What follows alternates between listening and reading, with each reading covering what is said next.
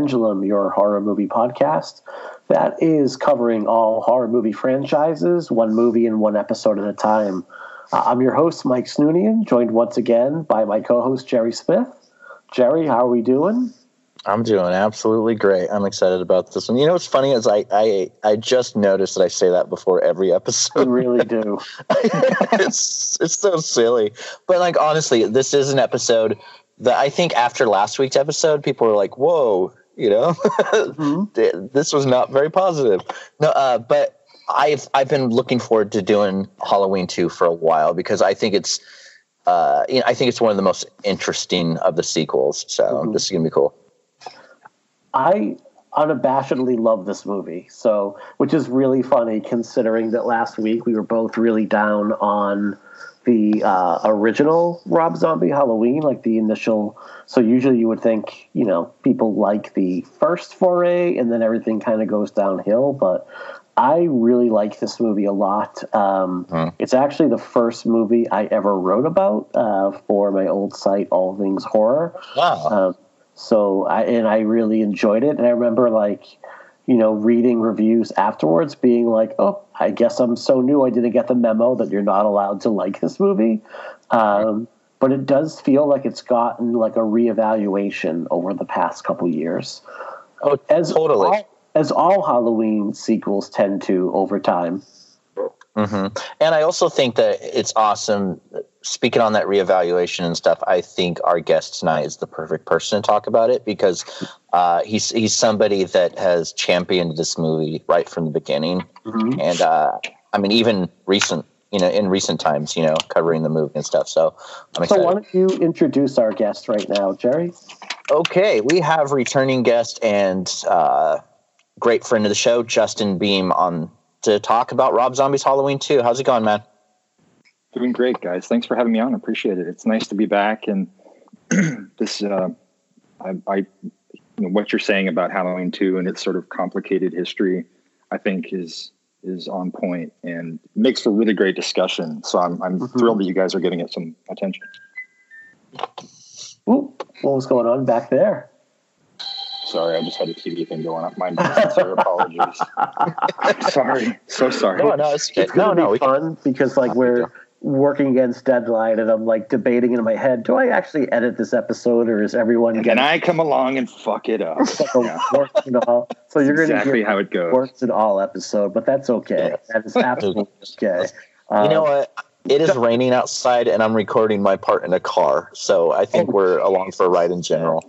so for so Jared is in a hotel tonight because there are blackouts everywhere in California. So they are in a hotel. Justin has just done like a five hour car ride and has basically like rushed home so he could be part of this show. Yeah. yeah. Um, I I'm just like hit. I'm, I'm hampered by just being me, just like the day to day drudgery that is basically in my own incompetence and foibles.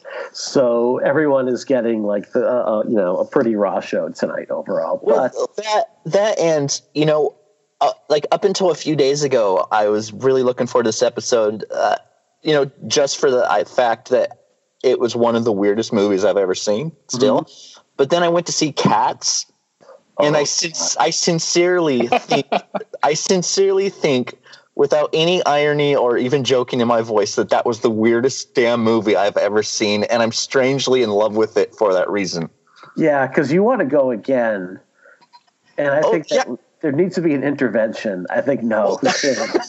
no, I want to go again because. It. Oh, dude, I want to go again because they just announced that they're sending every theater a new version starting tonight with updated special effects and that's like what? such a yeah yeah yeah the the director was working on it like i think up until like a four hours before the premiere and still wasn't satisfied so the version that i saw and and you know the other people that watched it opening week like that version's not going to exist after tonight they're like wow like has that been done before other than like the shiny there were like there were talks I was reading tonight. I think it was, I think it was Julie Muncy on either IO9 or AV Club posted an article with some of the um, issues with the cut that's in theaters right now, and it was like Judi Dench's um, hands can be seen. Like you have like one hand that's feline, one Oh. hand that's not. There were Oh scenes yeah, you see like yeah. the feet dragging. I think some people were wearing like New Balance sneakers instead of having cat feet. Um, so it's like God. it is like I mean, what what a weird fucking time. No, but honestly, like I'm not going to spend too much time on this because Halloween too, obviously. but uh, Uh, sitting there in the theater watching Cats, it was like my wife and I, and I think two other people in the entire theater. Like like the night before it opened, you know, I thought it would be packed. It was just us, and there were so many times where I, I really thought like, you know, like I did acid like in ni- 1995 that long ago and for like for a split second i was like maybe i'm not watching this maybe it's not as weird as in my head maybe that's like you know residuals because Oh it is just like experiencing like holy mountain for the first time it is so Wow. weird You just compared I- cats to Holy Mountain. That's that needs to be in the in the show liner notes for this you know episode. tom hooper you know jodorowsky you know Oh my god. growing up every christmas eve one of my uncles always took like all the kids to a movie like he took us to a matinee so that way the parents could get ready for christmas day um, and like get all the presents ready and whatnot. That's why i saw like flash gordon in theaters that way. Uh, like a bunch of you know like rocky 4 in theaters that way. Um, i am so tempted to bring a bunch of the like the cousins like all the kids to like a movie christmas eve and start that Oh. tradition again and tell them we're seeing star wars but really take them to see cats Yes. you know and just like And then in all the conversation afterwards, just insist that they actually saw Star no, man, Wars. you know like Idris no man like Taylor Swift was playing Darth Vader man it was you know Is it true that Taylor Swift actually made new music for this? For this, like Oh, they're not even using the the original soundtrack. You know what's crazy is the song that she and uh, Andrew Lloyd Webber wrote for this is such a significant part of the film. Like it's used in like three or four huge parts, and the song is amazing. Uh, but yeah, yeah, brand new song.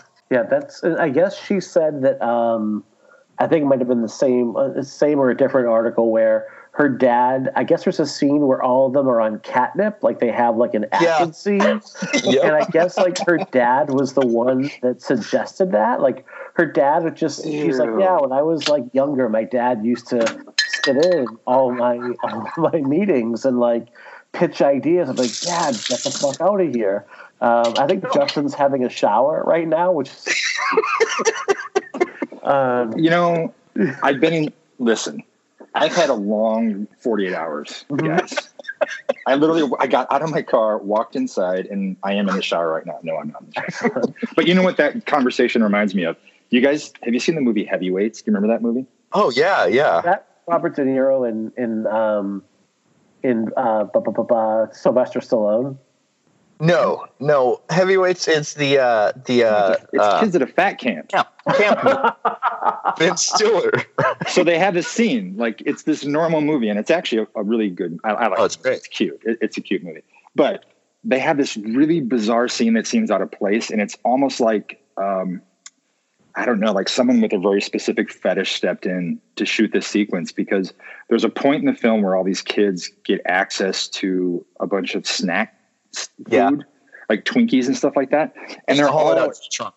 and it's yeah that's right and it's like that scene in the doors where there's that live like that outdoor concert and everyone's dancing around and there's fire and there's naked girls and all this stuff well here's a bunch of like overweight kids just like rubbing twinkies all over their faces and they got cream all over their mouths and their chests and they're like rubbing into each other and they're dancing around a campfire and i remember the first time i saw it i was like this is like a fucking cutscene from caligula this is this does not belong in this movie and I don't know how we got from cats to there, but there you go. No, what's Well, what's funny is This just was a, in this a episode. long way of going around to say that Taylor Swift dad is the one that it was like, let's have a scene where the cats are all high as balls, basically.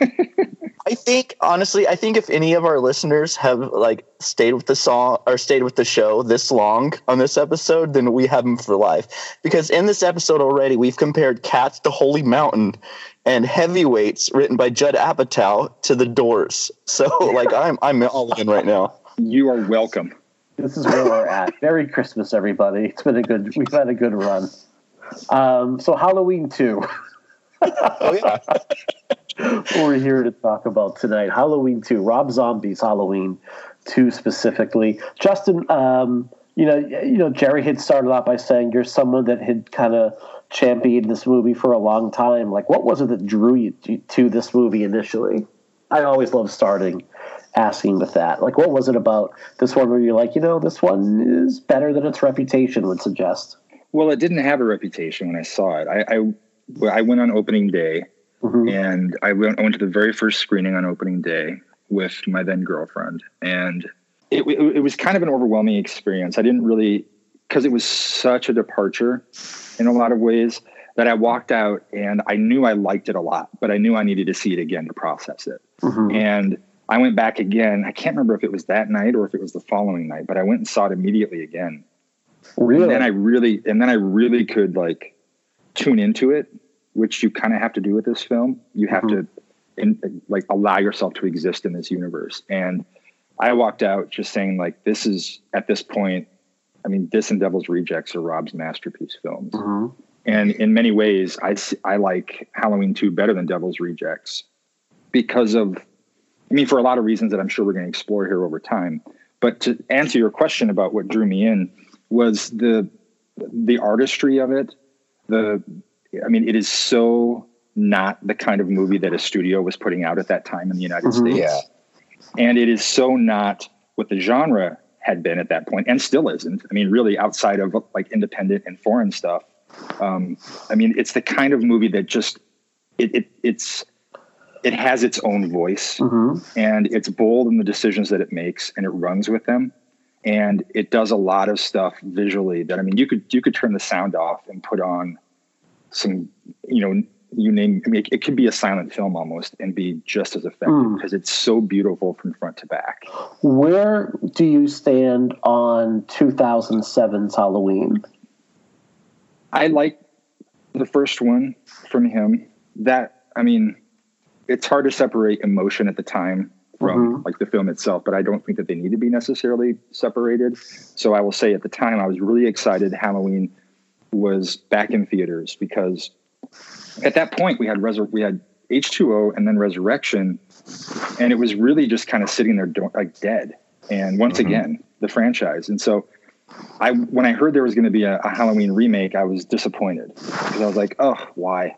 But then when I heard Rob was doing it, I was on board completely because I knew that he would walk in with mm-hmm. a vision that would be something different. So I what I really liked about his film is that it took a different approach than the original, which is there's no point to make a movie if you don't, right?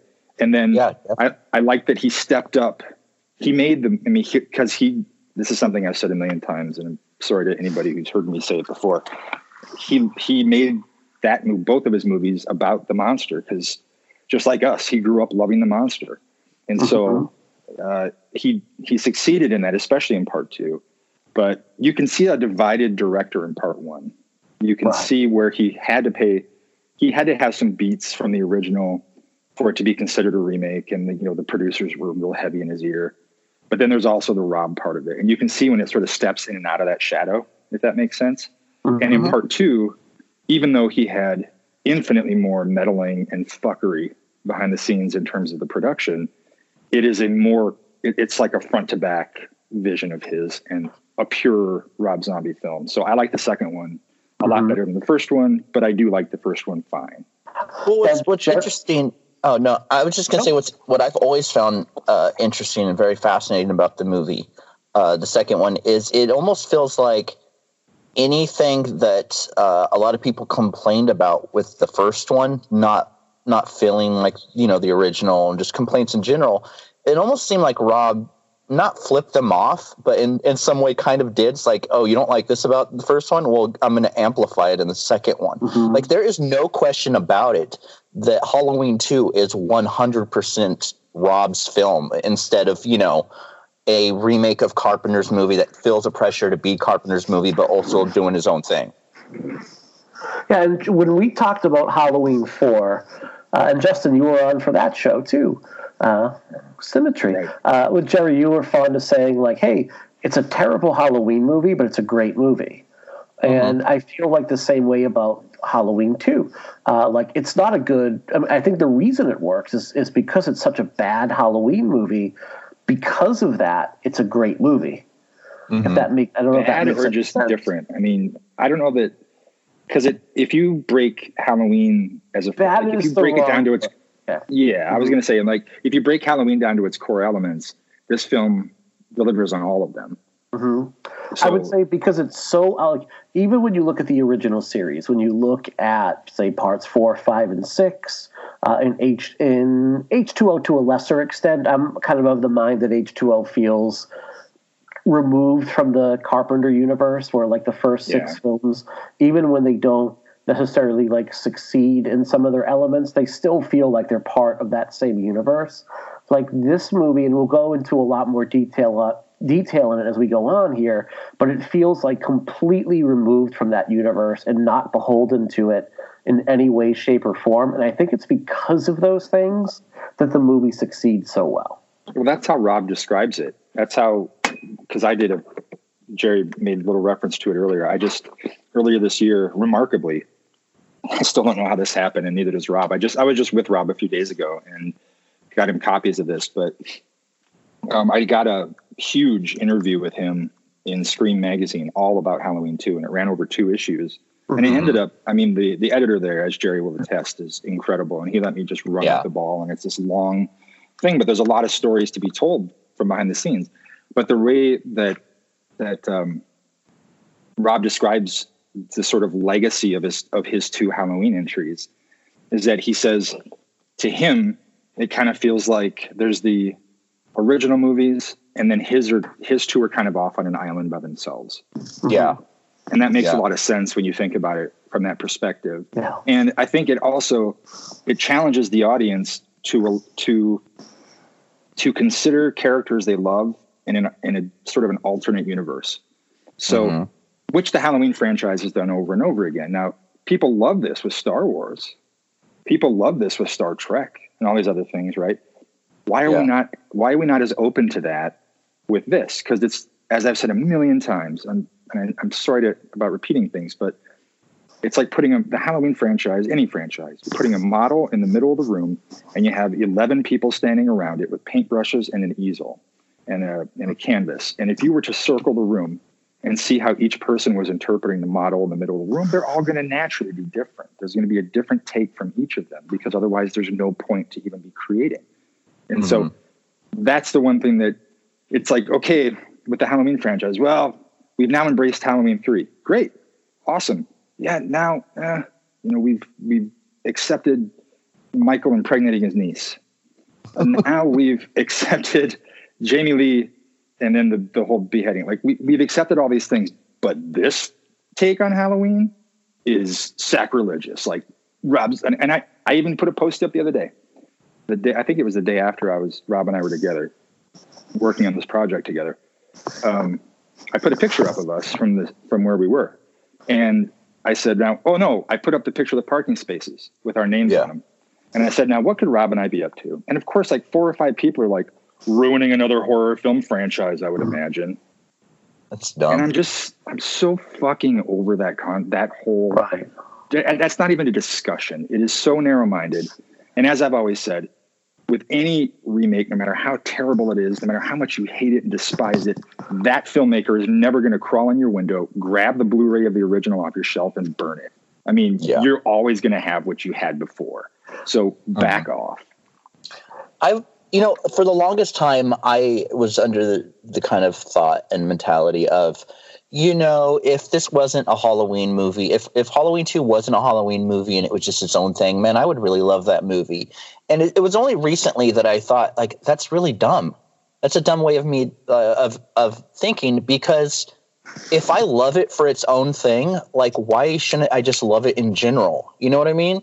Yeah. And like it, it's taken me watching that movie so many times. And what's funny is I even watched it, I think, like a month or two ago, and still didn't really get it and I, I rewatched it this last week and for some reason for the first time in like however many years i was just like you know what like why not just why not just say this is a really good movie instead of being like well this would have been a good movie had it been named something else it's just yeah. a good movie yeah there's there's a certain element of doom to fail built into any kind of entry in a, in a franchise. You know, because there, there's mm-hmm. expectation that's that's intrinsically tied to the experience. People, if it's if it's a part two or a part eleven, I mean, people walk in understanding the universe on their terms, and so they're, yeah. they're gonna there's going to be a natural you know judgment there.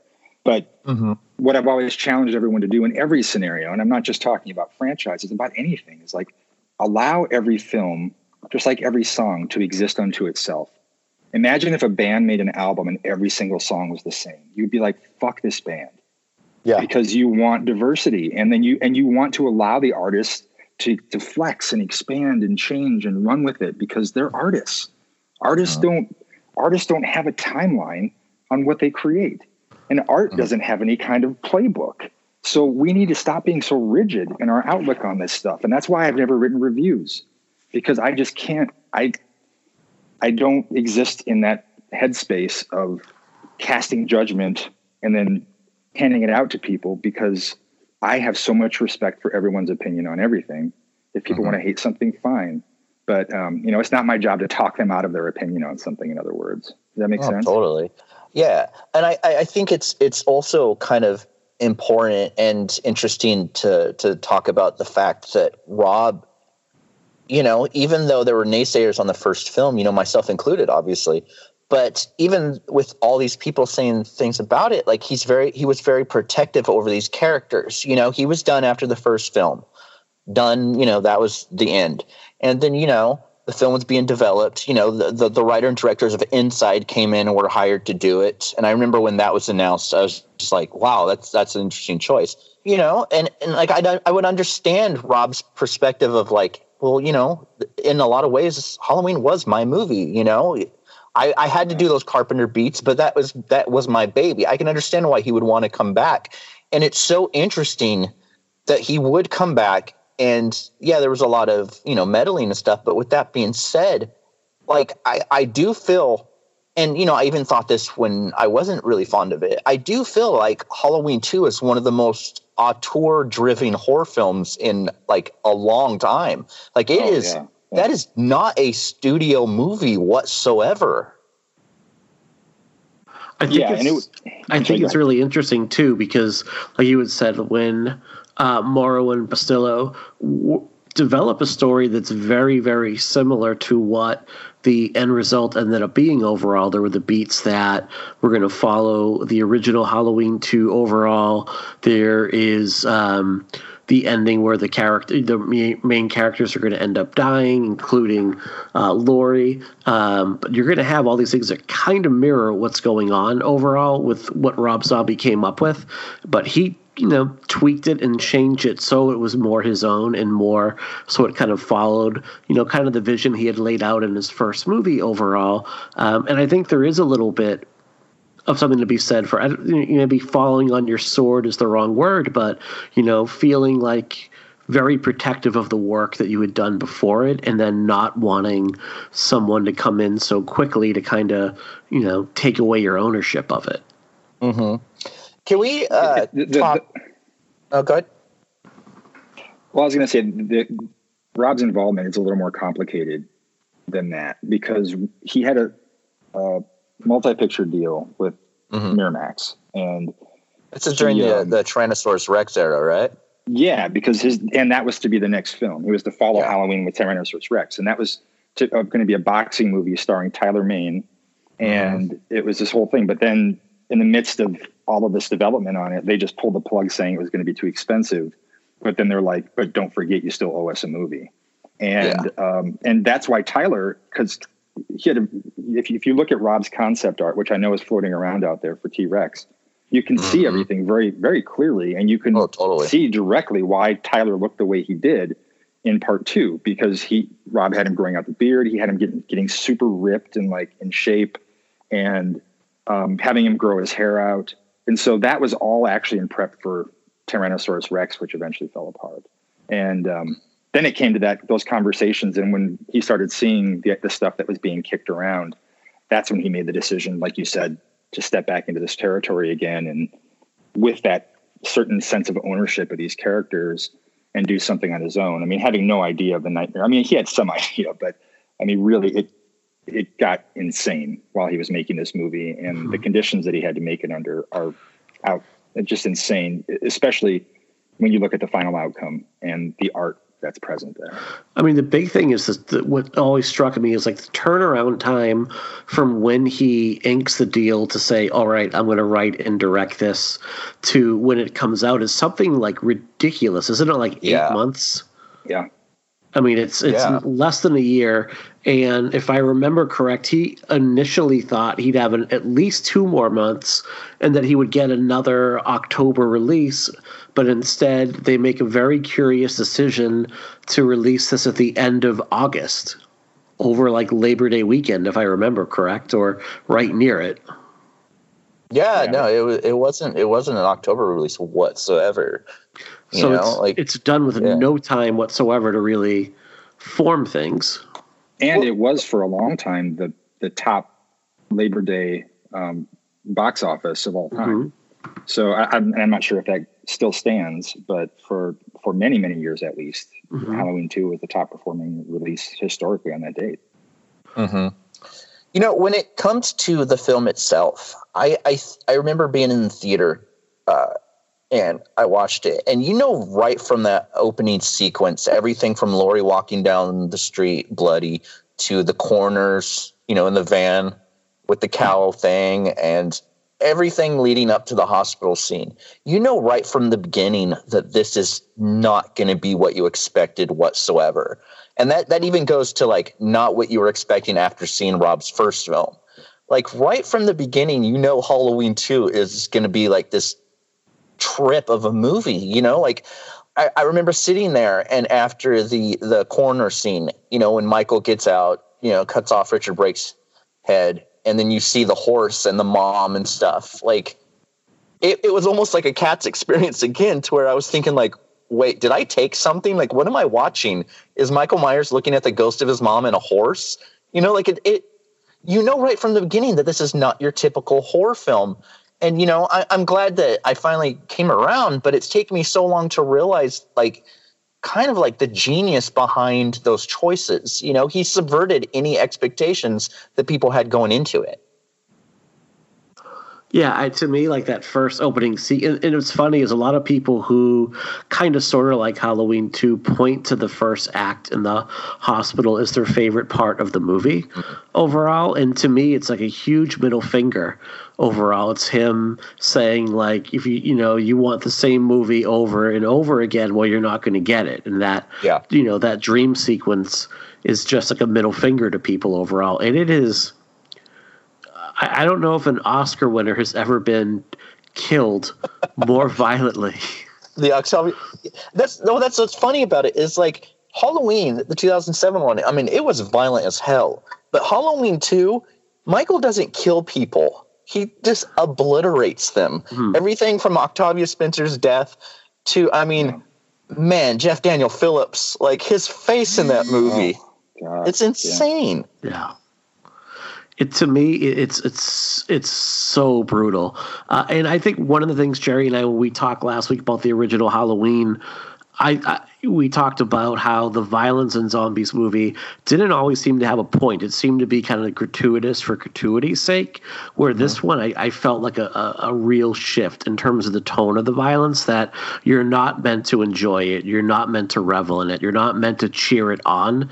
At this point, you're really at this point meant to feel uncomfortable with it. And I think that starts right with Laurie getting like hauled into the hospital and how you just get like these real shocking close ups of all her really the battle scars that she's been put yeah. in and just how you know like seeing her in a neck brace and seeing her like screaming out like am i dead like that is you know you what's know, crazy awful. is am i gonna die i think is what she screams out over and over and it's like i think it's a completely different tone from that first movie and i think no, it, it it benefits from it totally and i feel like if they had put any like little cheesy subtitle on the film instead of just halloween 2 that would have been the perfect one because i think halloween battle scars is 100% what halloween mm-hmm. 2 is you know uh, it you know it goes in directions that maybe like I'm not super fond of with Laurie, But with that being said, it is very much a look at what happens after a slasher movie, you know, the aftermath of what happens to someone mm-hmm. when they have to deal with it. And, you know, we'll probably get into the different versions later on.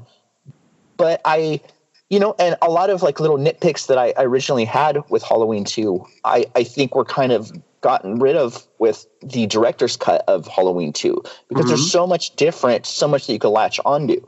You know, there's that scene with the doctor with uh, Margot Kidder's character. You know, in in the theatrical, you know, it's only been one year since the events of, of the first film, but there's like lines like, you know, well, Halloween's always a trigger for you or something like that. So it mm-hmm. always felt weird. But in the director's cut, it's been a couple years, so it kind of makes sense you know, it's more about Laurie's journey in the director's cut, and instead of this kind of truncated, you know, interesting but somewhat truncated version that mm-hmm. we saw in theaters. Oh, I completely agree with that. I yeah, I completely agree that having that larger um, gap of time, I think it, it adds more pathos to the movie overall, and it does make you know more sense. You know, in terms of like just how far how far she's really descended since the first movie and like I'm all characters back have, on that. You know? No, go for it.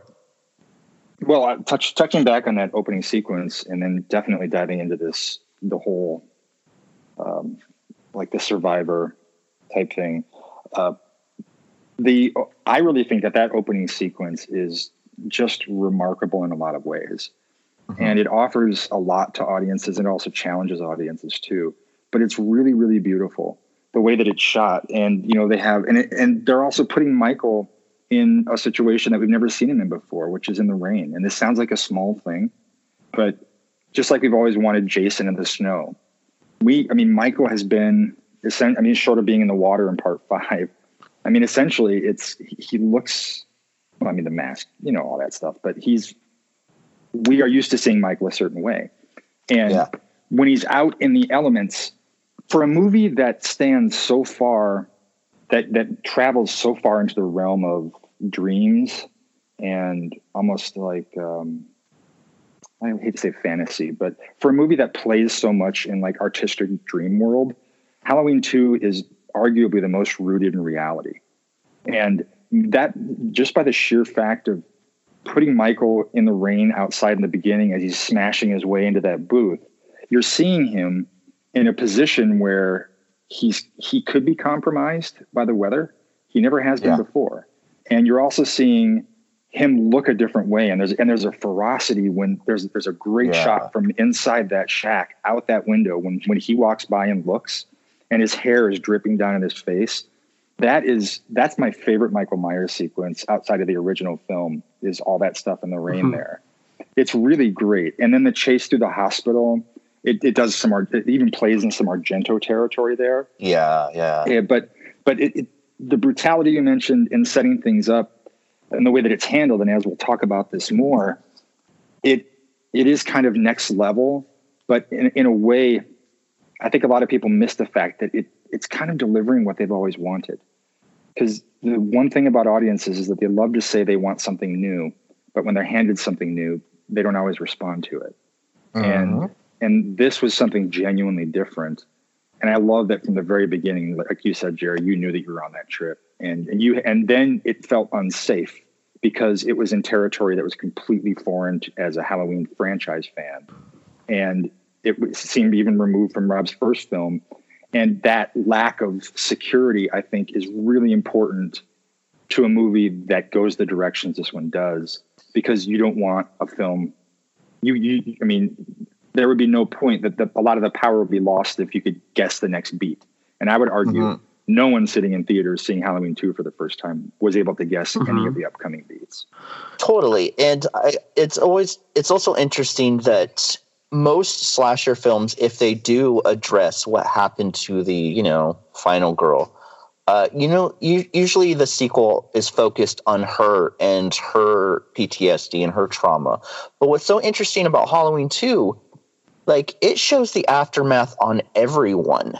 You know, I, I think it's interesting that Rob kept the character of Annie alive, you know, when all of us expected her to die, kind of like Carpenter's, to kind of give her, especially in the director's cut, an arc that is almost as tragic, if not more, than Laurie's.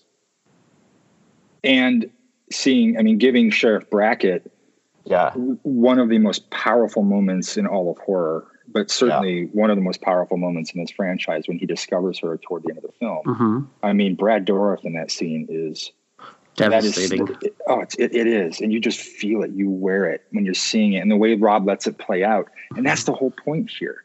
Is it does what horror is terrible at doing, and that's showing how people exist after the fact of something horrendous happening like this. I mean, any small element of most of these films would be destructive to anyone, let alone, you know, the, the scale on which Michael Myers has been murdering people for years, whatever it might be. I mean, I love the fact that the entire town, there's a mythology built around him then too.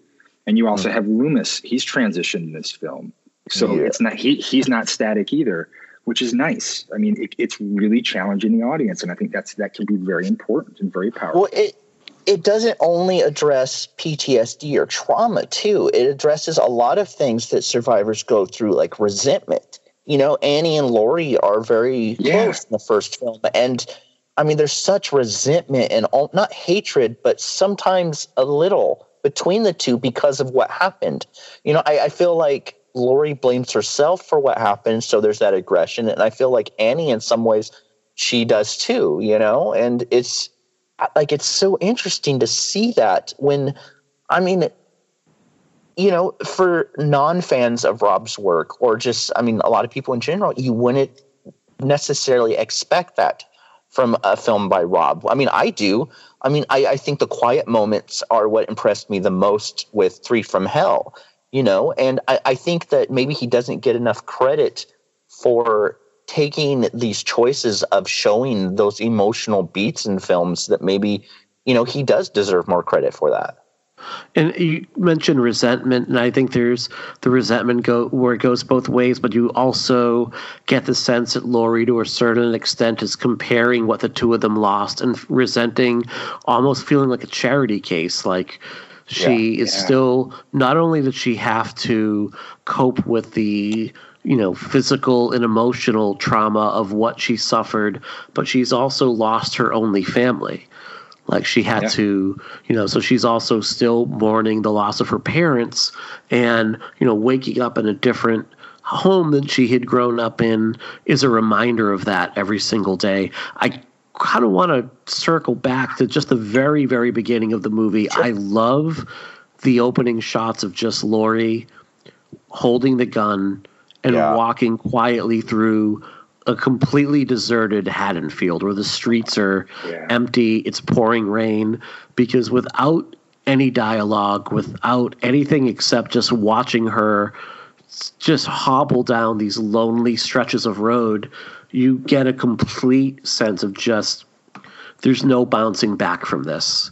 Totally, um, and, and I, it's so I, different from what we normally see in this mm. kind of film. Where you know we covered Scream. I love the Scream movies, and we covered talked a little bit about you know what Sidney Prescott goes through. But yeah. by and large, aside from some minor cosmetic things overall and some minor changes, like she's not terribly affected by the events of the movie, mm-hmm. right? I mean, fair to say, and I think that's the case in a lot of slasher movies where the final characters return. There's some superficial dealings with in terms of of of trauma and what the blowback is going to be. And here, I think very early on, you get the feeling that like it's it's set up so there's no coming back from this. No, totally, and I I think what makes that scene that you're talking about so powerful is not just the imagery but the lack of sound. And I think that that's one of the most impressive things about this film is even though it's very brutal at times, you know, most times, I think the choice to make those moments almost silent, like it makes the film that much like maybe not scary, but kind of panic inducing. You know, Laurie is kind of fucked up beyond repair you know all that stuff but instead of doing these really dramatic string filled you know musical cues while she's walking it's silent and it gives you as a viewer a chance to kind of feel that you know? And i, I think the lack of sound kind of helps set that tone in that scene especially. You know after watching this movie again this week in preparation for the episode, I kind of come to a realization that I missed maybe the first t- few times I watched watched it. I get the feeling watching this movie that the director's point of view is that Michael Myers is very much the wronged party in the Halloween movies overall. That he is the one um, that the audience should be sympathizing with. And we talked a little bit about that when we discussed Halloween. Um, this movie, to me, the character of Michael Myers really echoes the, char- the character of the monster in Mary Shelley's Frankenstein. That's really interesting. Yeah, because when I'm watching it, one of the, and this is a, a cosmetic thing, but he, I know that Rob has said he replaced uh, Daeg Faerch because he thought the actor had kind of aged out a little bit of the role when they were doing the flashback scene in the hospital. Uh-huh. I would make the argument that at least at some level, whether aware or unaware of it, looking at the uh, actor Chase Wright in that scene, he's a cuter kid. I mean, it's it sounds like a really weird thing, and this is he just like uh, Daeg Faerch is perfect in his role as that little young Michael Myers, and he's made up to look very creepy. When I look at Chase Wright, he's kind of a handsome smile. You see like Michael Myers like smiling and talking to his mom and to Sheri Moon Zombie in that scene. Mm-hmm. You don't see that in any of Rob Zombie's Halloween. He's never really smiling or really laughing at all. He all and even when he is, it's it's creepy. This is just yeah. like a very clear eyed. That's also bright- kind of the point, though. Mhm. That's kind of the point of that scene because when his mom is there, Mhm. and when I mean the that's his sunshine. That's the way I no, that's a good that. thing. I'm not arguing that's a bad thing. I I, Yeah. I I'm not arguing at all that it's a bad thing. I, I think that I do agree that that's the point of it overall, and you want to have it have him look like look at this bright, cheerful little guy here. Um, but I would argue that like it posits that Loomis is really the the monster of the movie or overall, and even to the point that everyone in the movie that dies almost, with a couple of exceptions, everyone in the movie that's a victim in this movie almost deserves it in one way or another. You have yeah there's very few people yeah there's very few people in halloween 2 that that die you know undeservedly and i'm not saying anyone deserves to die but a lot of michael's victims in the second one are kind of people that kind of were antagonistic Correct. and you know speaking speaking on what you're talking about the moments between michael and his mom that were kind of you know uh, endearing in the in rob's first film they still felt very off kilter and I think one of the interesting things in Halloween 2, that kind of on what you're speaking on, is that actor. You, it is easy to see that actor as young Michael and feel for him, and Mhm. that's another thing that I've always found fascinating about Halloween 2, and kind of speaking on where you know it's more about the monster. Michael kind of comes off for the first time in the entire series for me. Michael comes off very lonely in Halloween Yes. 2. Mhm. And I think that that's such an interesting choice to give this monster kind of this loneliness and kind of like tragedy to him that's never been in a single Halloween film prior. Well, be, Oh. and, and this goes back to my point on this film being rooted in reality, because mm-hmm. what the one of the other things that this movie does is it spends real time with him. Yeah. In most of these movies, the it's exposition explaining how he gets from point A to B, or it's maybe just one scene like the gas station in Part Four or something like that. Like his tra- his survival is never made a point of feature in any of the other films. Whereas this is the first time, and really in the genre, maybe outside of Frankenstein and Bride of Frankenstein. Um, no, I can't say that totally, but it's one of the few times where you you're seeing how he would live under the radar as a, like a seven foot serial killer who should be instantly recognizable by anybody after the events of the first film. Of course, he's going to be transient. How do transients survive? They wear layers and layers of clothing. Would they be unkempt? Of course they would. So that's why he has the beard and the long hair. Where would they go? He can't be in town because he'll be seen there. So he sort of lives on the fringes. He's out in the fields and you know rurally and things like that. And it's the discussions with his mom that eventually lead him back to all this stuff in Haddonfield. But I love that this movie gives us the rare view of one of these characters just sort of living and surviving. And so as a result of that, you do have a lot more screen time with him. Like with the, the, him having even a portion of his face. Do you guys remember what a big deal that was when it was revealed? Yeah. Because I think it might have been Fango that had a, that did an article on it, and they said we are in a room right now full of a bunch of little Michael Myers, and Michael's face is exposed, or something like that, and. Yeah. The internet blew up because they're all like, they're taking the mask off Michael, blah, blah, blah, blah, blah. Well, he does have the mask off because it's completely impractical to walk around every fucking day wearing right. a full head mask if you want to live. And in Rob's yeah. universe, Rob uh, Michael Myers is human. Totally.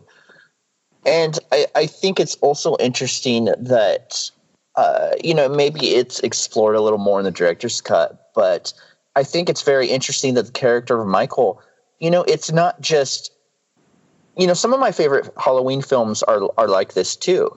But in the prior in the past ones, you know, Michael's kind of a POV.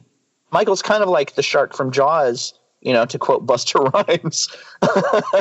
you know, going after his victim. Oh, where this yeah. movie, this movie, Michael is a is very much a character that you get to experience, to follow, and a lot of his anger in this movie comes from the feeling of feeling betrayed by Loomis. Right.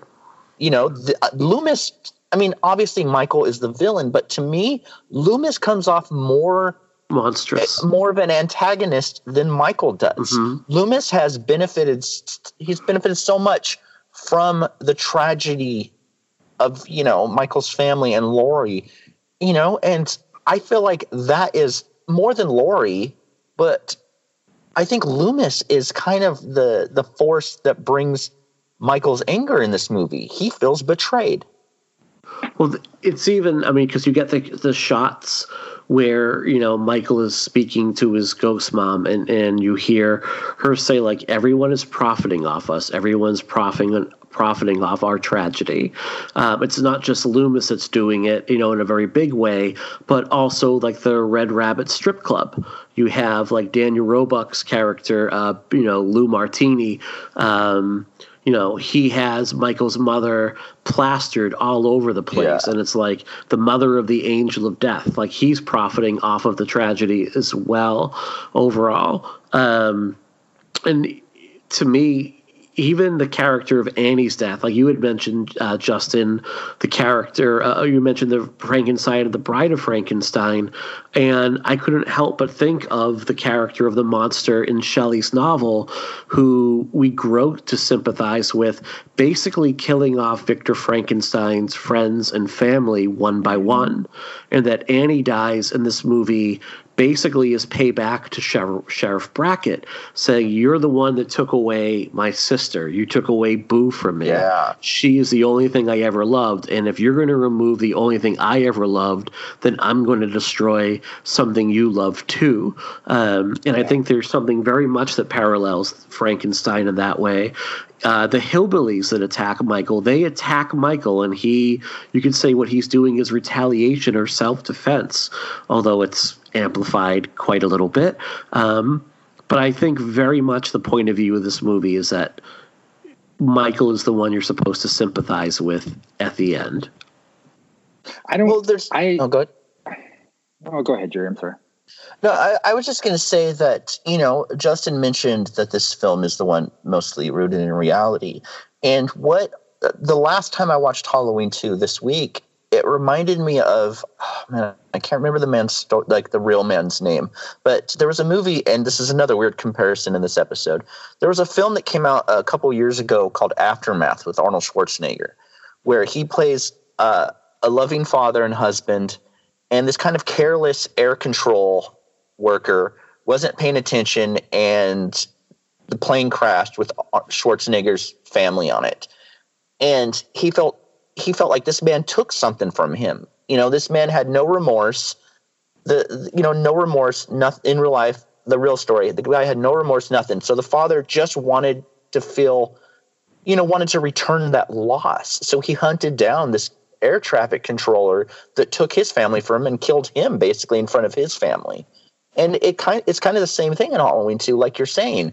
I feel like most of Michael's actions are led it's either, with either by either uh, retaliation or, like I said, betrayal for feeling like Loomis basically profited over the blood of you know all these people uh, you know his family especially you know and and michael did kill his sister and all those things. He's very much a villain but at the same time in rob's films michael's a human being and goes through these complex kind of feelings like everyone else does. And no other halloween film prior kind of showed us that yeah definitely and i think that and, and you had mentioned sympathizing with michael and i would challenge that by saying I don't. I, I, think it's more getting a glimpse into Michael's world as opposed to sympathizing with him.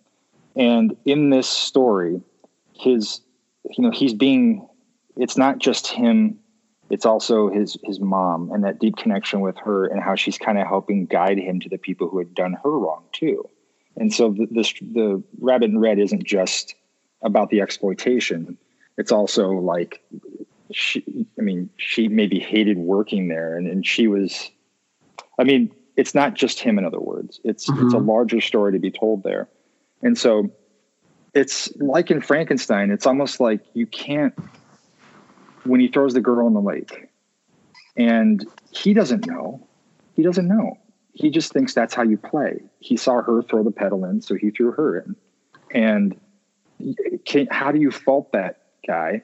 Because he he just is and sees things how he does.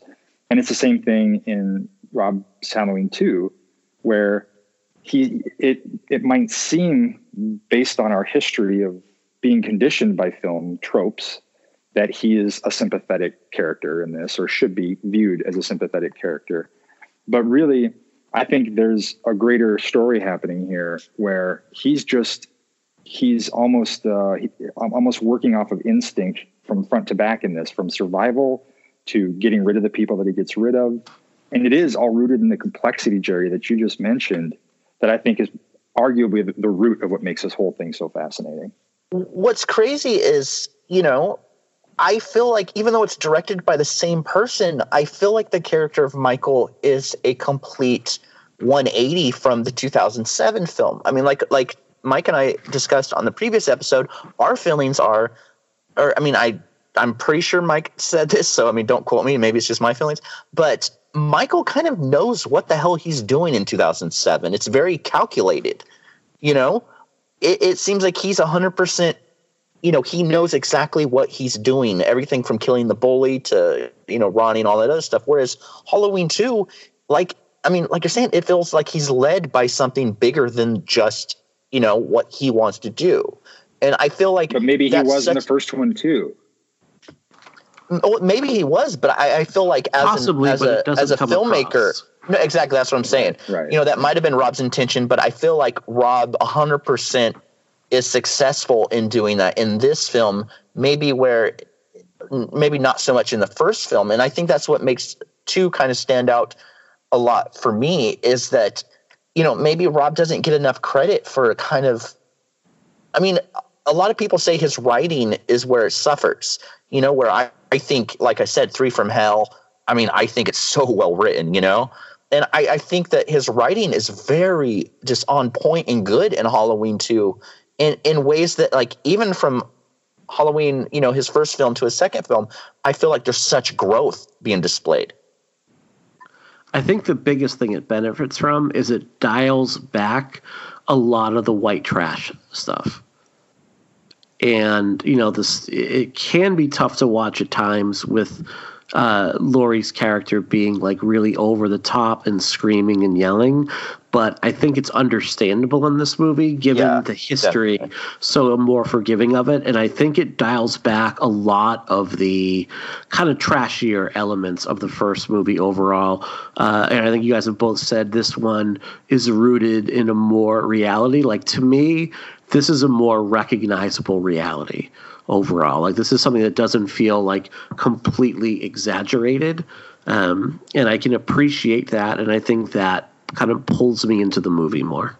Well, totally. And you know, for the longest time, I've I've spent years. I mean, even in the last episode or so, you know, briefly talking about Laurie and Halloween 2, how I just don't get how after all that stuff, you know, she would just be this kind of hard to like, kind of, you know, Charles Manson obsessy kind of thing.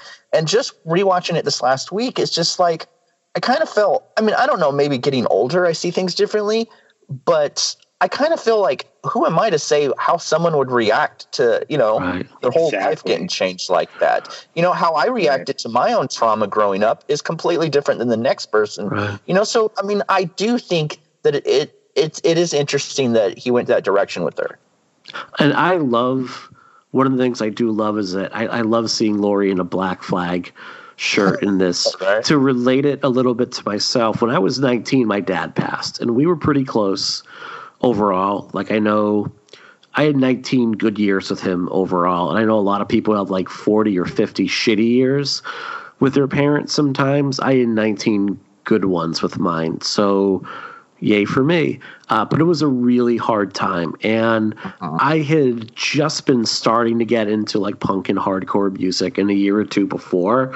And when he passed, I completely dived into it. And I remember basically just listening to nothing but like Husker Du, The Descendents, and Black Flag on a loop, all for different reasons. And over time, like dropping out of school and just spending every waking moment at punk clubs overall like you know shaving my head completely bald um, just like sleeping in alleyways some nights because i would miss a train back to wherever i was living like couch surfing and like having a really hard go of it for a while. And you know for me i would say like punk rock saved my life. And i know that's a, a cliche phrase but it really did.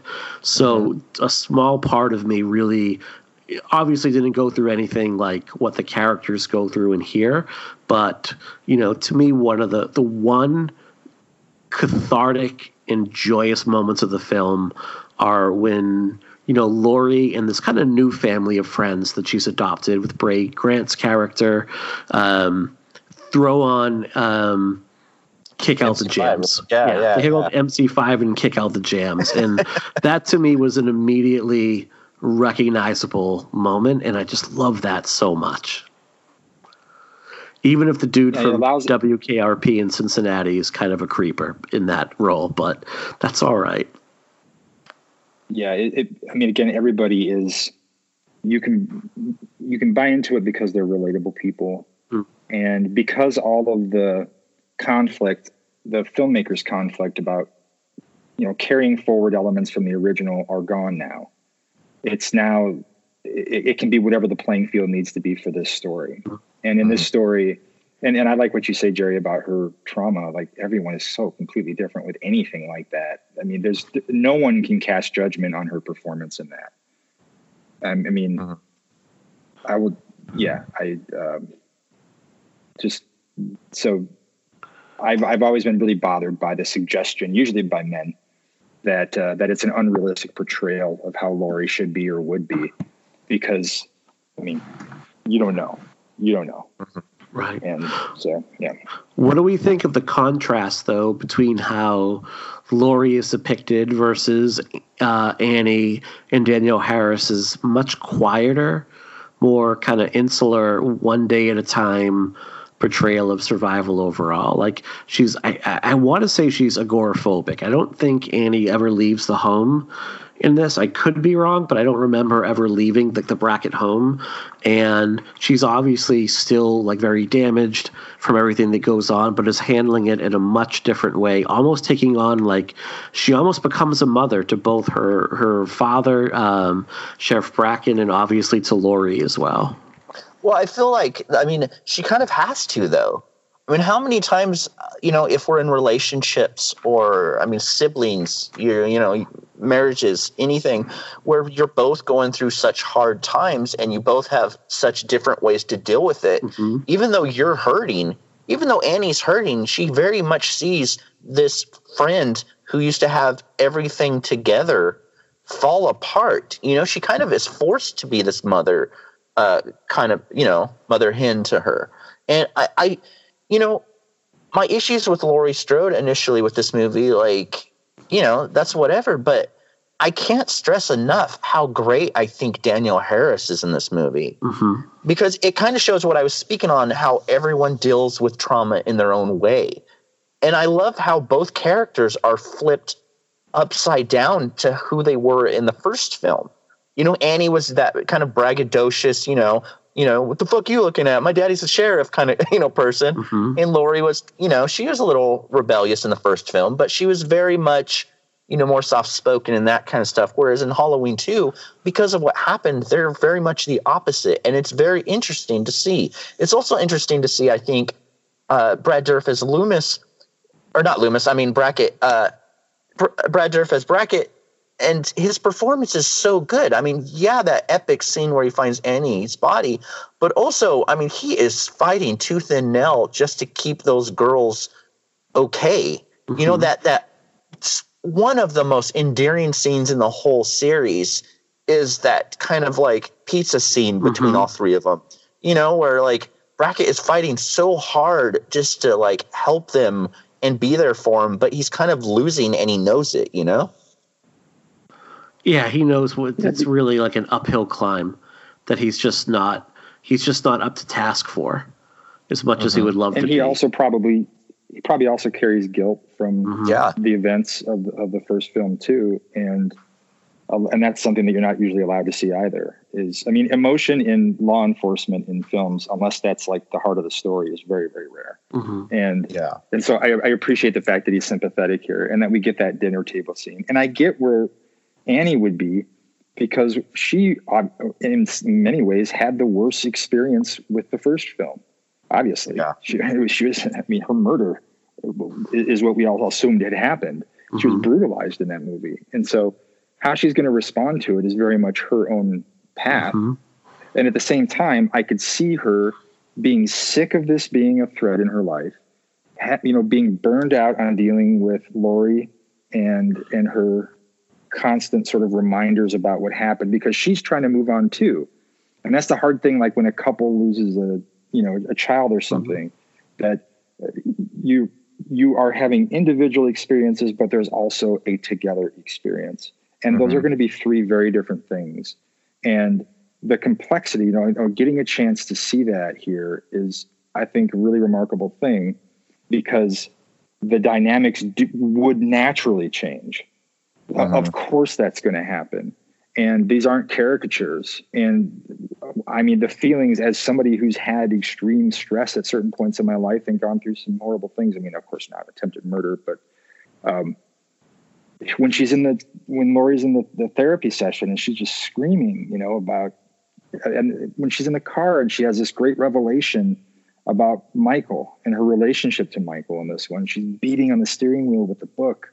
And because it's this huge thing that she had no idea has always been there in her life. I have been in that moment. I have been in that very moment.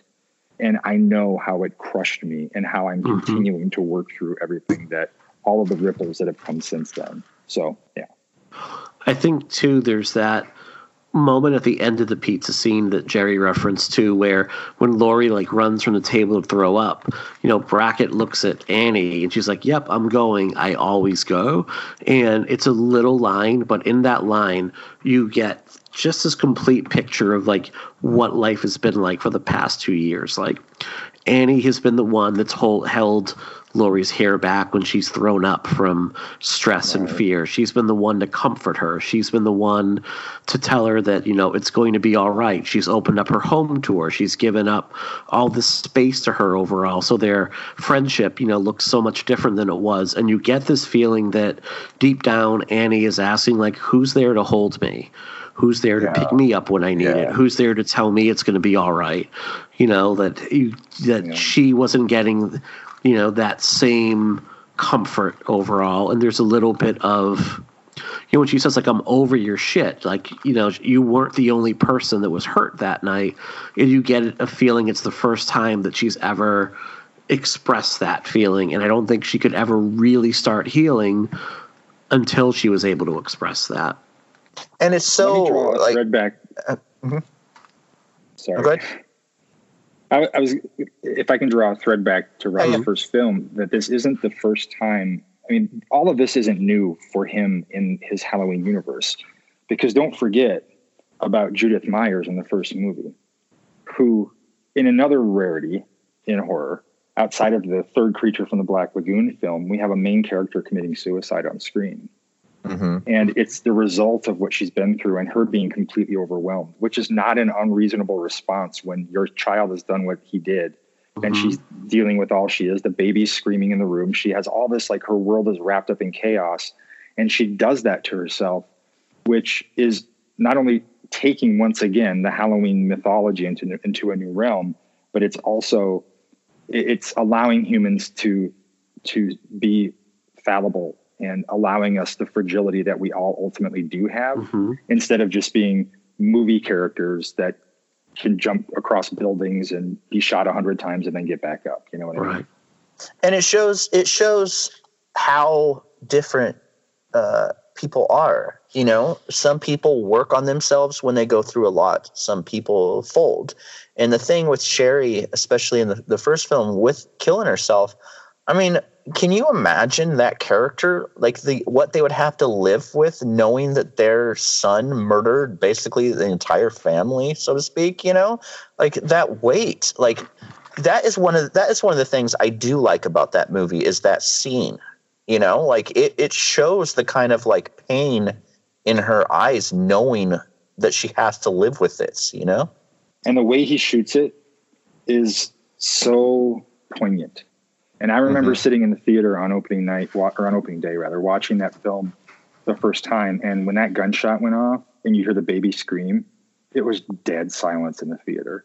Because in the first movie, that's the point where you knew that that this is going to be. I mean, obviously, quite a bit happened before then with Halloween night and everything that happened with Michael, but that's the moment of new that really let you know that you weren't safe in this world. And then from that point forward, that was one of the, I think that the sort of most important elements of the first one to just put audience to, to disarm the audience in a way. Mm-hmm. That and uh, I, I think it's interesting how Rob flipped a lot of characters uh, from the original series.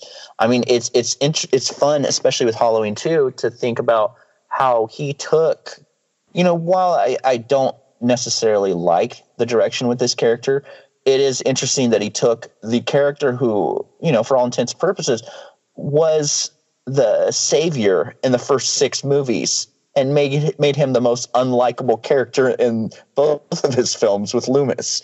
I mean, Loomis in Halloween 2, like, mean, like I said, I've always found him to be more of an antagonist than Michael in the movie. Like up until the end, you know, where he kind of realizes, whoa, what have I done? You know, the whole movie, I mean, he's trying to sleep with reporters you know, he's and it's interesting. There's that one scene that almost feels like Rob is talking to all of his critics, where they have that picture of Loomis kind of in the Donald Pleasence trench coat, you know, and he, he throws a fit saying, you know, that's the old Loomis, I'm the new Loomis, you know, and all that mm-hmm. kind of stuff.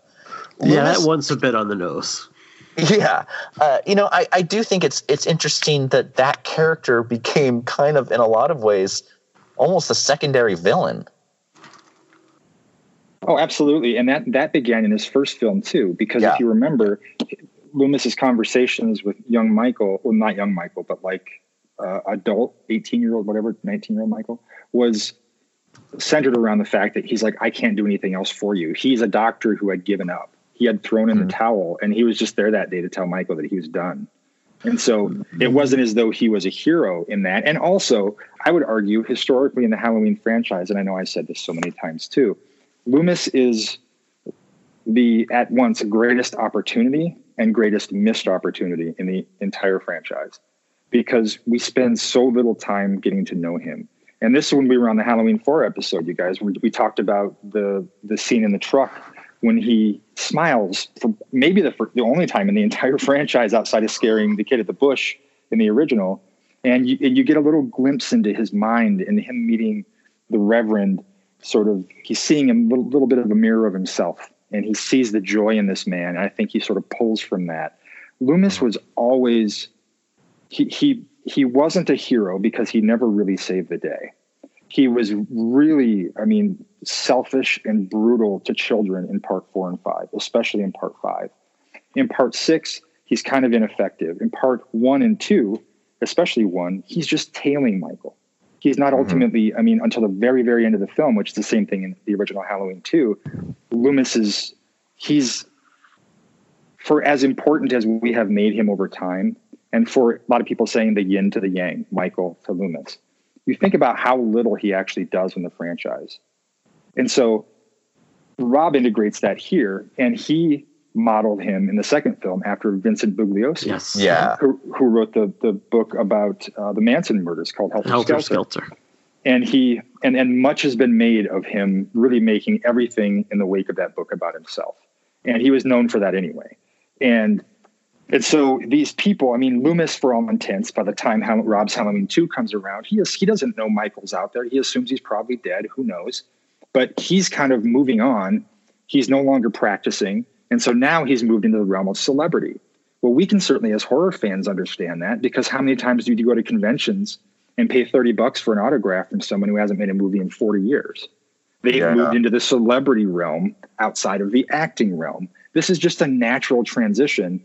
And as a guy who had already thrown in the towel in part one on a on a guy that he could have arguably probably continued to work with and maybe made progress at some point with, he, he, uh, We're gonna have some words. he uh, he then you know by the time part two comes around this isn't even relevant to his world outside of a money making venture so so i get it i get it and i'm Yeah. glad it's not the same old loomis So I made this argument when we uh, when Nat and I um, talked about part one. One of the biggest problems I had with uh, Dr. Loomis in the original series is he had no business treating Michael Myers for that long as a doctor, as a psychiatrist, if he was having no effect and if his treatments were having no effect on him.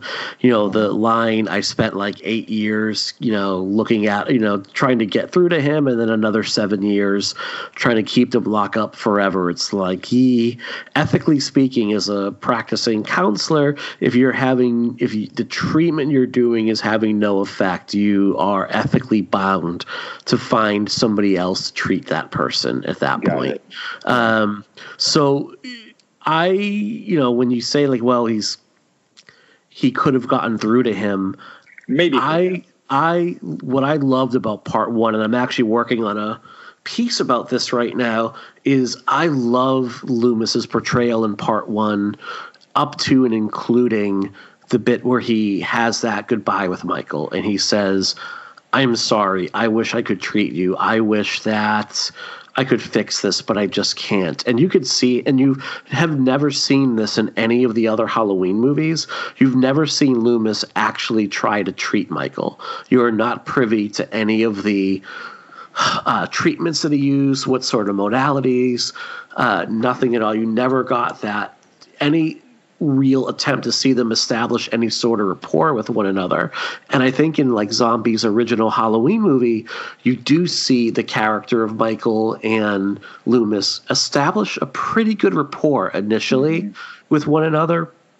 And Before over time, before Michael withdraws, when he realizes he's never getting out. Uh, and you can see Loomis's heart break in each subsequent scene a little more and a little more until he realizes like I cannot help you. And I can tell you that as a counselor, I've had that conversation with people where I'm like, I wish I could help you, but what you're going through is so much outside of the realm of what I'm able to do that I would be doing you more harm than good to continue to see you. What we are going to do is find you someone that can be better suited for you. Well, he's so far from that scene that you mentioned in the first film where you could see his heart kind of breaking when he realizes that. Yes. He's so far from that. And I think a good example is that is at the kind of uh, event that he's speaking at Mhm. where it's it's not even talking about his history with Michael. I mean, he starts making like little like ad lib jokes With about the Michael. Loomis twist, yes, it's you know and it's it's just like it's so exploitative like Mhm. that like i think it's a fun flip side to donald pleasence's character because i mean you know me personally i'm a i love that character and uh I, I think in the original series there is that moment where Loomis realizes that he completely fucked up the whole Mhm. thing, and it, I- it's the moment at the end of Halloween Five when Loomis had the heart attack.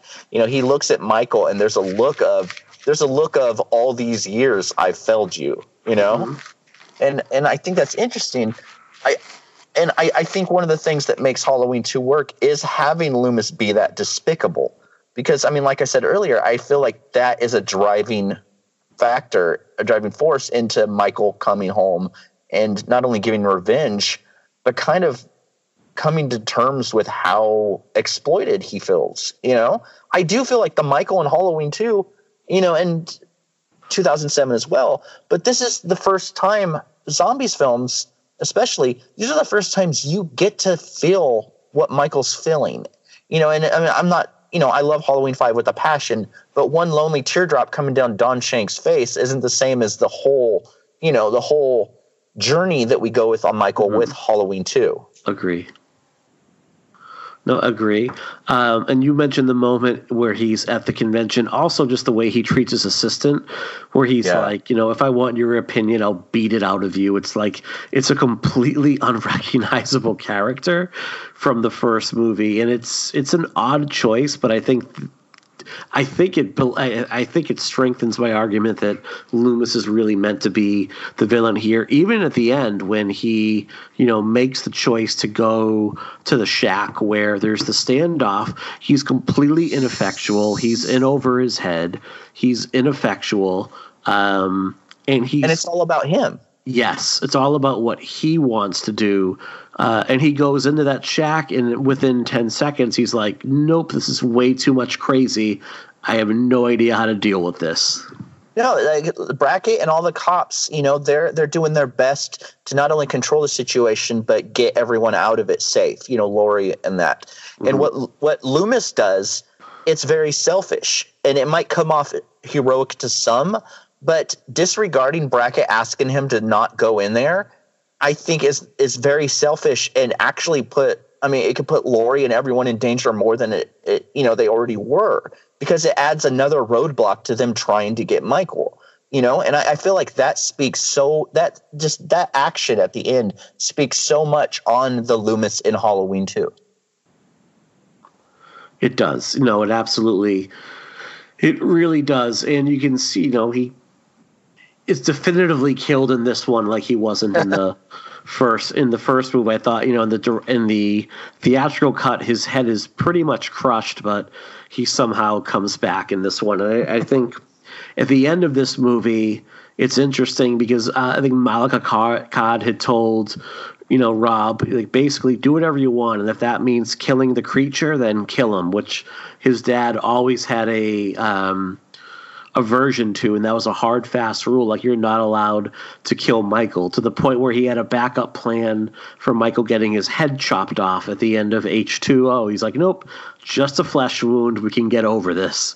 Um, here, you know, it's like if you want to kill Michael, then go ahead and, and do so. And the end of this movie sees your three main characters, Michael, Laurie, and and Loomis all dead with really nowhere to go once this movie ends. Like I don't know where you could have gone with this movie after this one or this mm-hmm. franchise after this. Well, what's interesting is they kind they kind of tried. Yeah, I mean, mm-hmm. it, it, should have been the end of that kind of set of stories, you know. Uh, but I mean, it's I like funny that, that they. Oh no, me too, hundred percent. I like the finality of it. I, I, think it's funny that you know they even tried to make a third one to this ser- this exact series. Mm-hmm. You know, like it's it's it's interesting. What do we think of the white horse stuff?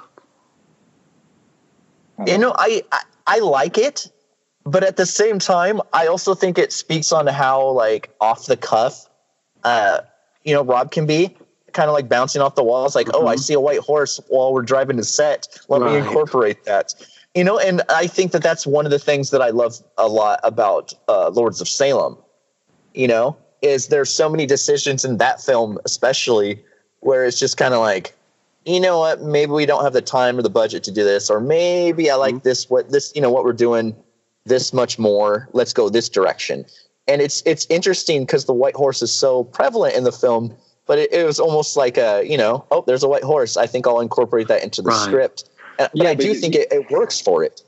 It does because th- this movie is about relationships. Yeah, and it's and, and it's about a connection with with youth, with like his with his past, his past being his mother, his past being comfort at home, his sister, and all of that. So we all have things like my son carries around this little stuffed dog, Bella, and mm-hmm. that's his that's like his connection to comfort and i know when i was a kid i had a blanket that i used to carry around and i hold on to the, the little tag on the corner of it. And um, and when i've been in, in the hospital at any point in my life i always had something with me that connected me with home or the people i loved or whatever it might be. This this is something that very rarely happens in movies.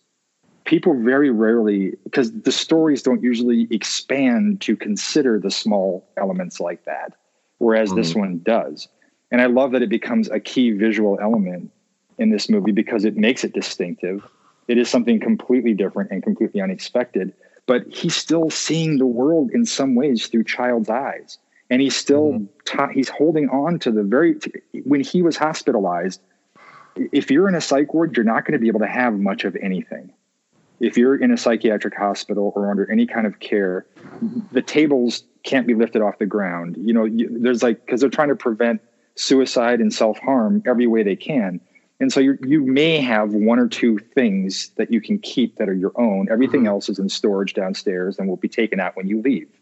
This makes sense that Michael would have been allowed something, and for her, for his mom to give him that, in an, in an attempt to bring some sort of normalcy to his world while he was in there. And Sheri is so wonderful in that scene because you can see the pain inside of her in part two when she goes to visit Michael at the hospital because he's saying, Can I just come home?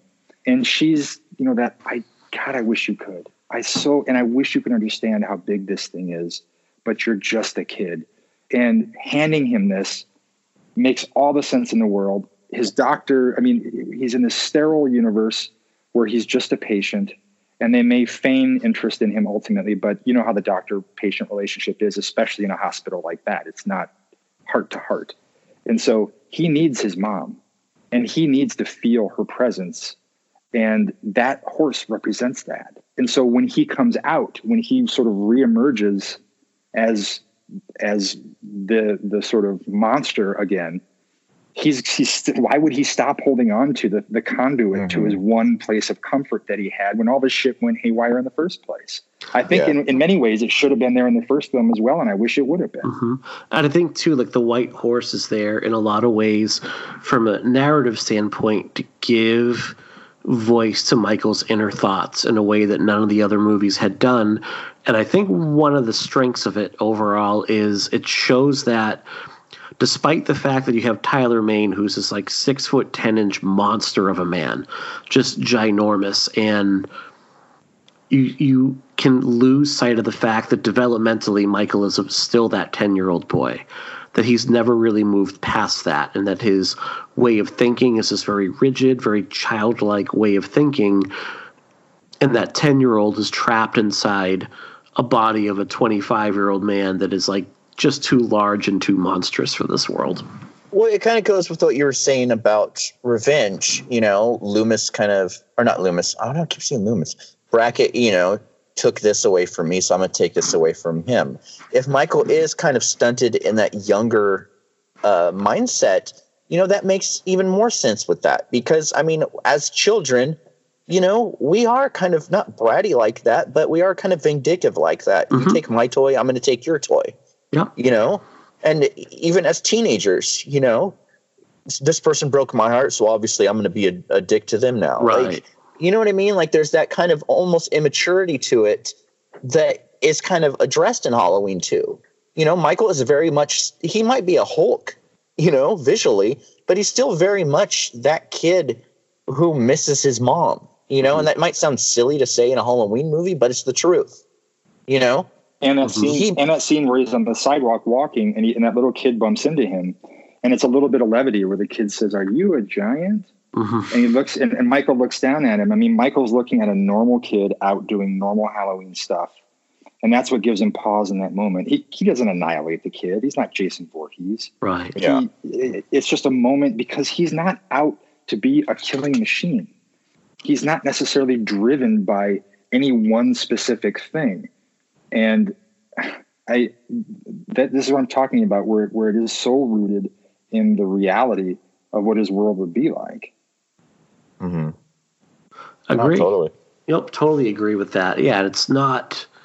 You know, I, one of my favorite scenes in the 2018 Halloween is the that kind of like single take of Michael making his way home to yeah. home and going on that spree. And to me, it's very much like a gleeful kid in a candy store. Um, I don't know if anyone remembers the show Bozo the Clown when they were growing yeah, up. Yeah. Oh, but they yeah. used they used to have this one of the contests was you as a kid you would get like a shopping cart and you would have like one minute to go through like a Toys R Us and anything you could get off yeah. the shelf and get over the line is what you would win. And that's what that scene is like in 2018's Halloween. It's like how I'm just going to go nuts right now. And this is not that movie. And I think it's, you know, I love the 2018 Halloween. I think it's great. I think that this portrayal of Michael right here is it really works for me in the in the 2009 Halloween 2. It really works for me for that reason is be, like you said like he not only he's not only you want to say spares the kid, I don't think it ever crosses his mind to even hurt the kid. Of course not. Mm-hmm. Right. No, totally. And it also speaks on what Justin said earlier about each film existing on its own. You know, I loved the 2018 mm-hmm. film with a passion. I mean, it's my second favorite Halloween film. But with that being said, I do like that Halloween 2, like you said, is definitely not that movie. I, I like the fact that two very different movies can exist on their own and be very different takes on the same character. I find it very fascinating. And I, you know, I'm happy to say that you know I'm converted in that sense. Like it, it's cool to find kind of an appreciation in a movie that maybe I just wasn't ready to kind of digest. And I think that it has so much going on for it in a positive way, in an entertaining way. It has a lot of good statements about you know trauma and that kind of stuff. Mm-hmm. And it and I love how it just shows the aftermath of everything. It, mm-hmm. It's great. Let me ask you guys a question here because I and I don't, I don't, I'm not sure if you already have notes to head into this realm, but hmm. what do you guys think bothers people so much about this movie, and why do you think it's so polarizing? Okay, so I actually I was just going to go into that a little bit. Um, I said really early in the podcast how it doesn't feel like a Halloween movie.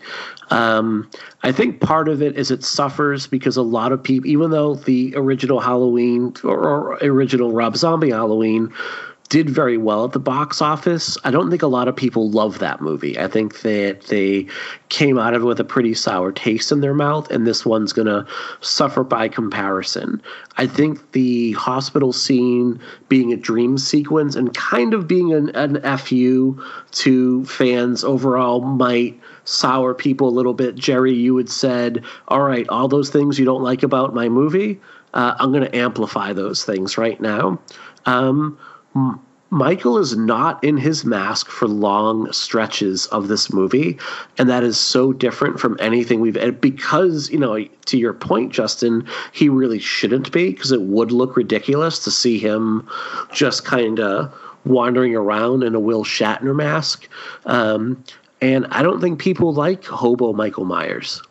Well, that and I, I think it kind of goes with any fandom in general. I mean, I think we saw that with uh, the Last Jedi with the Star Wars series. Mm-hmm. You know, it was so different that a lot of people were just like, "Nope, I hate it with a passion." Mm-hmm. And I feel like that's what Halloween Two was for this series. You know, they didn't seeing Michael Myers get karate kicked by Busta Rhymes wasn't as offensive to them as Michael not being in his mask in Halloween 2, which I find mm-hmm. incredibly odd. Right you know, or a, senior citizen cult, you know, driving Michael Myers around after he impregnated Jamie wasn't as weird as, you know, a white horse, which I well, find is incredibly be, weird.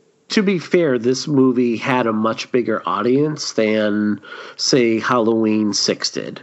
No, like but people, I mean just, people just stopped going to see those movies where, you know, H Halloween, Rob Zombie's Halloween and this one, like a lot of people watch these movies. No, I, I don't mean like box office wise. I mean like as far as reception. Mm-hmm. I mean you know, it's it's not just lately that there's been that kind of resurgence of Halloween mm-hmm. Six fans. I mean, that's been going on for a while. Mm-hmm. You know, I, I feel like that they're a lot more dismissive of a movie that goes for broke as far as being completely different than a movie that maybe is just silly.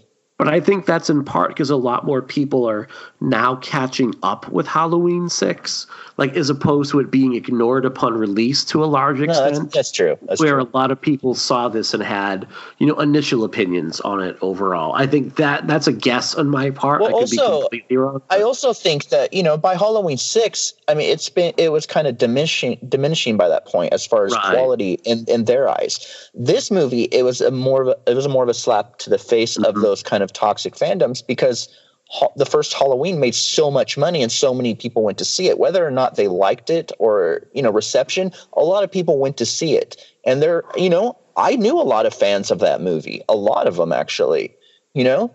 And when they go see a movie, they expect it to be a follow up of that movie. You know, like I said, it's directed by the same person, but it's Mhm. very much a different film. You know, Right.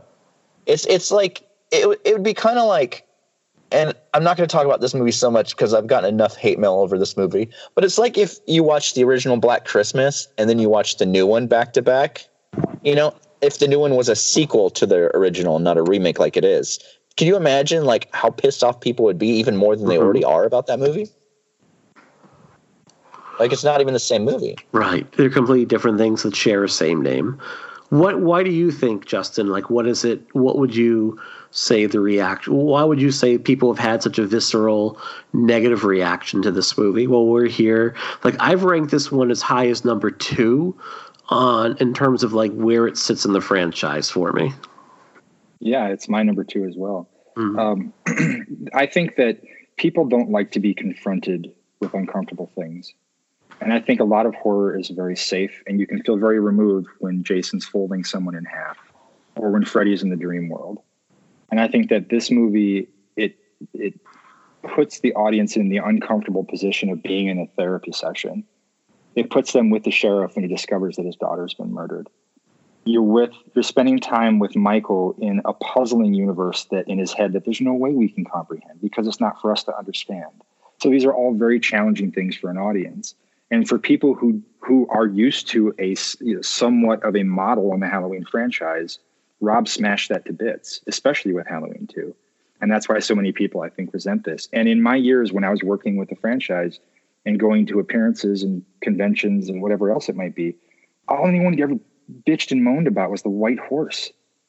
And it, and I I can't believe that it's that it really boils down to that for so many people because this movie is doing so much more than that. And if that's just the case, I would challenge them to go and revisit it with new eyes if they haven't watched it in a while, to reconsider it as a whole Mhm. instead of just focusing on that one element. And also Mhm. maybe think about is that one element really that offensive? Why does this bother you so much? And I, is it is it simply because it's different? Is it because it's you don't normally watch films that move into the realm of fantasy outside of like a Star Wars type thing, which is still rooted in within a reality of its own, right?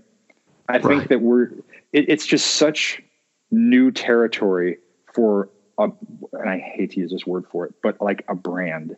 It is such new territory and so fresh and unusual for people that I think and I hate to use say again expectation, but it's almost like it's so not what anybody thought they would be mm-hmm. walking into the theater to see that then they walk out with a resentment. Now, why they're so vocal about that, I think what I saw was bandwagoning.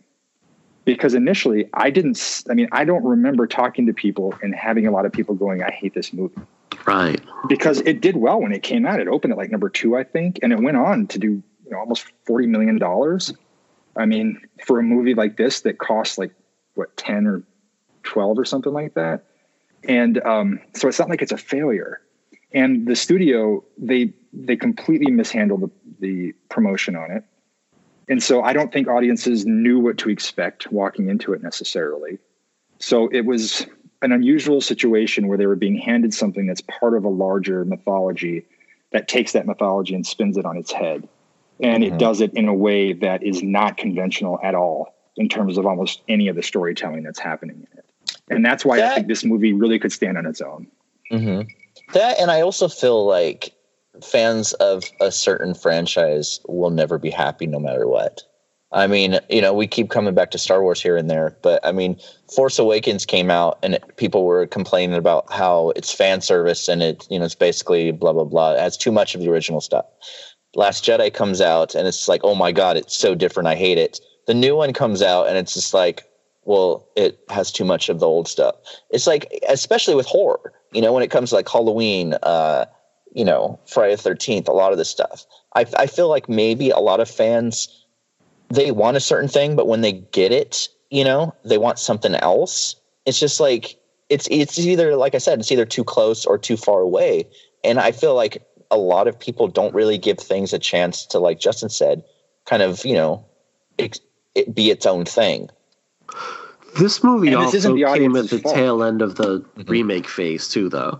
Like I it came out in 2009, and I think this and then 2010's Nightmare on Elm Street really kind of put a nail in the coffin for big budget classic remakes that we had kind of sat through.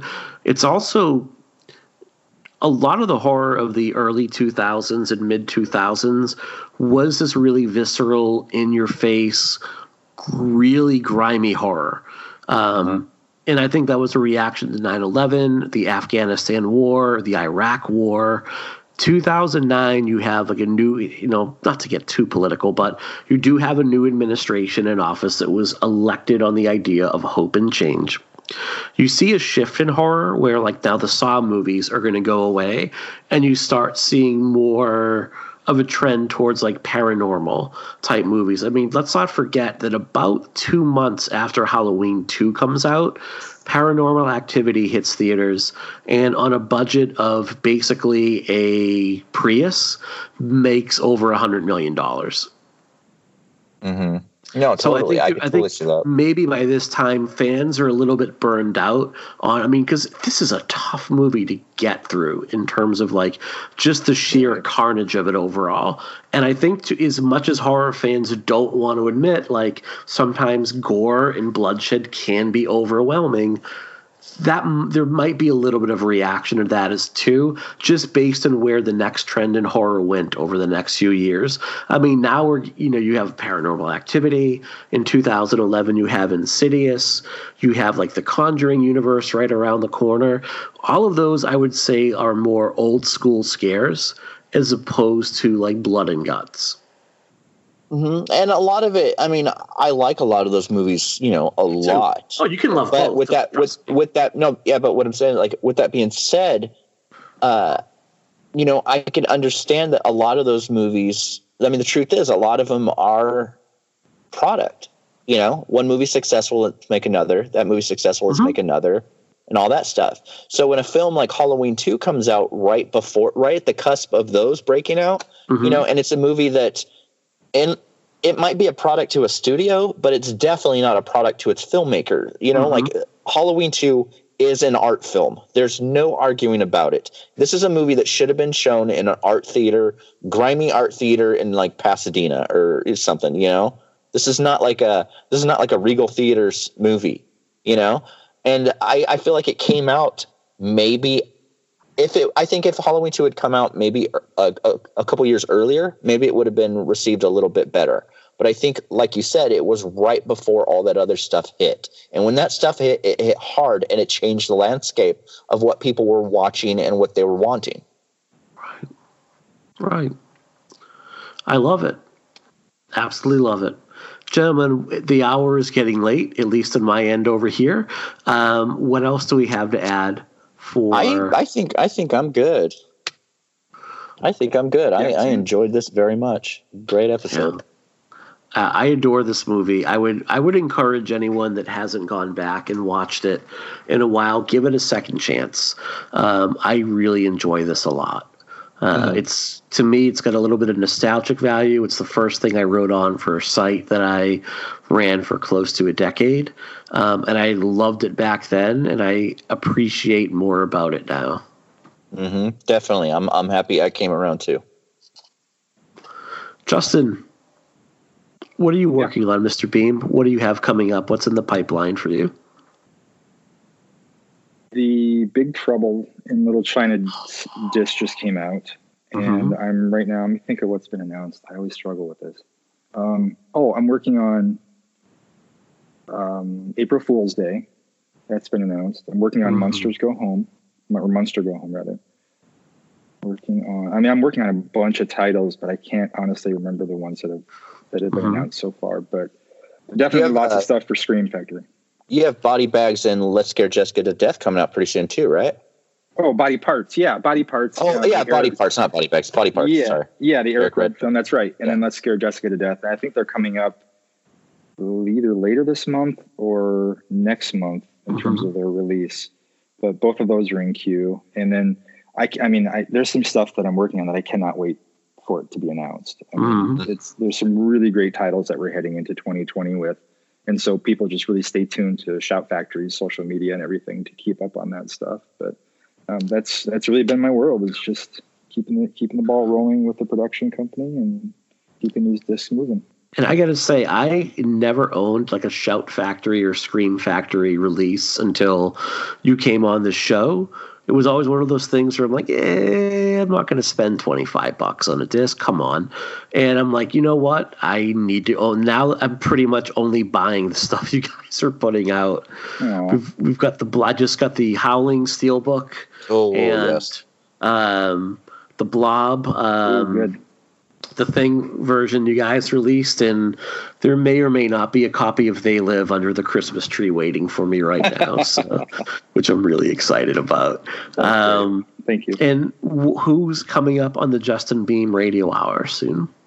Oh, the next episode, I'm actually going to start editing tomorrow. I have Michael Felsher's on it with me. Oh, nice. And, and then I have, and we go for quite a while. And from Red Shirt Pictures, who is one of the like, contemporary godfathers of, of special features and loved that conversation. And then I have a couple other people that are in queue coming up, but I have yet to record them, so I'm not going to jinx them by saying okay. but thank you for asking. I appreciate that. No problem. And where can folks find you online?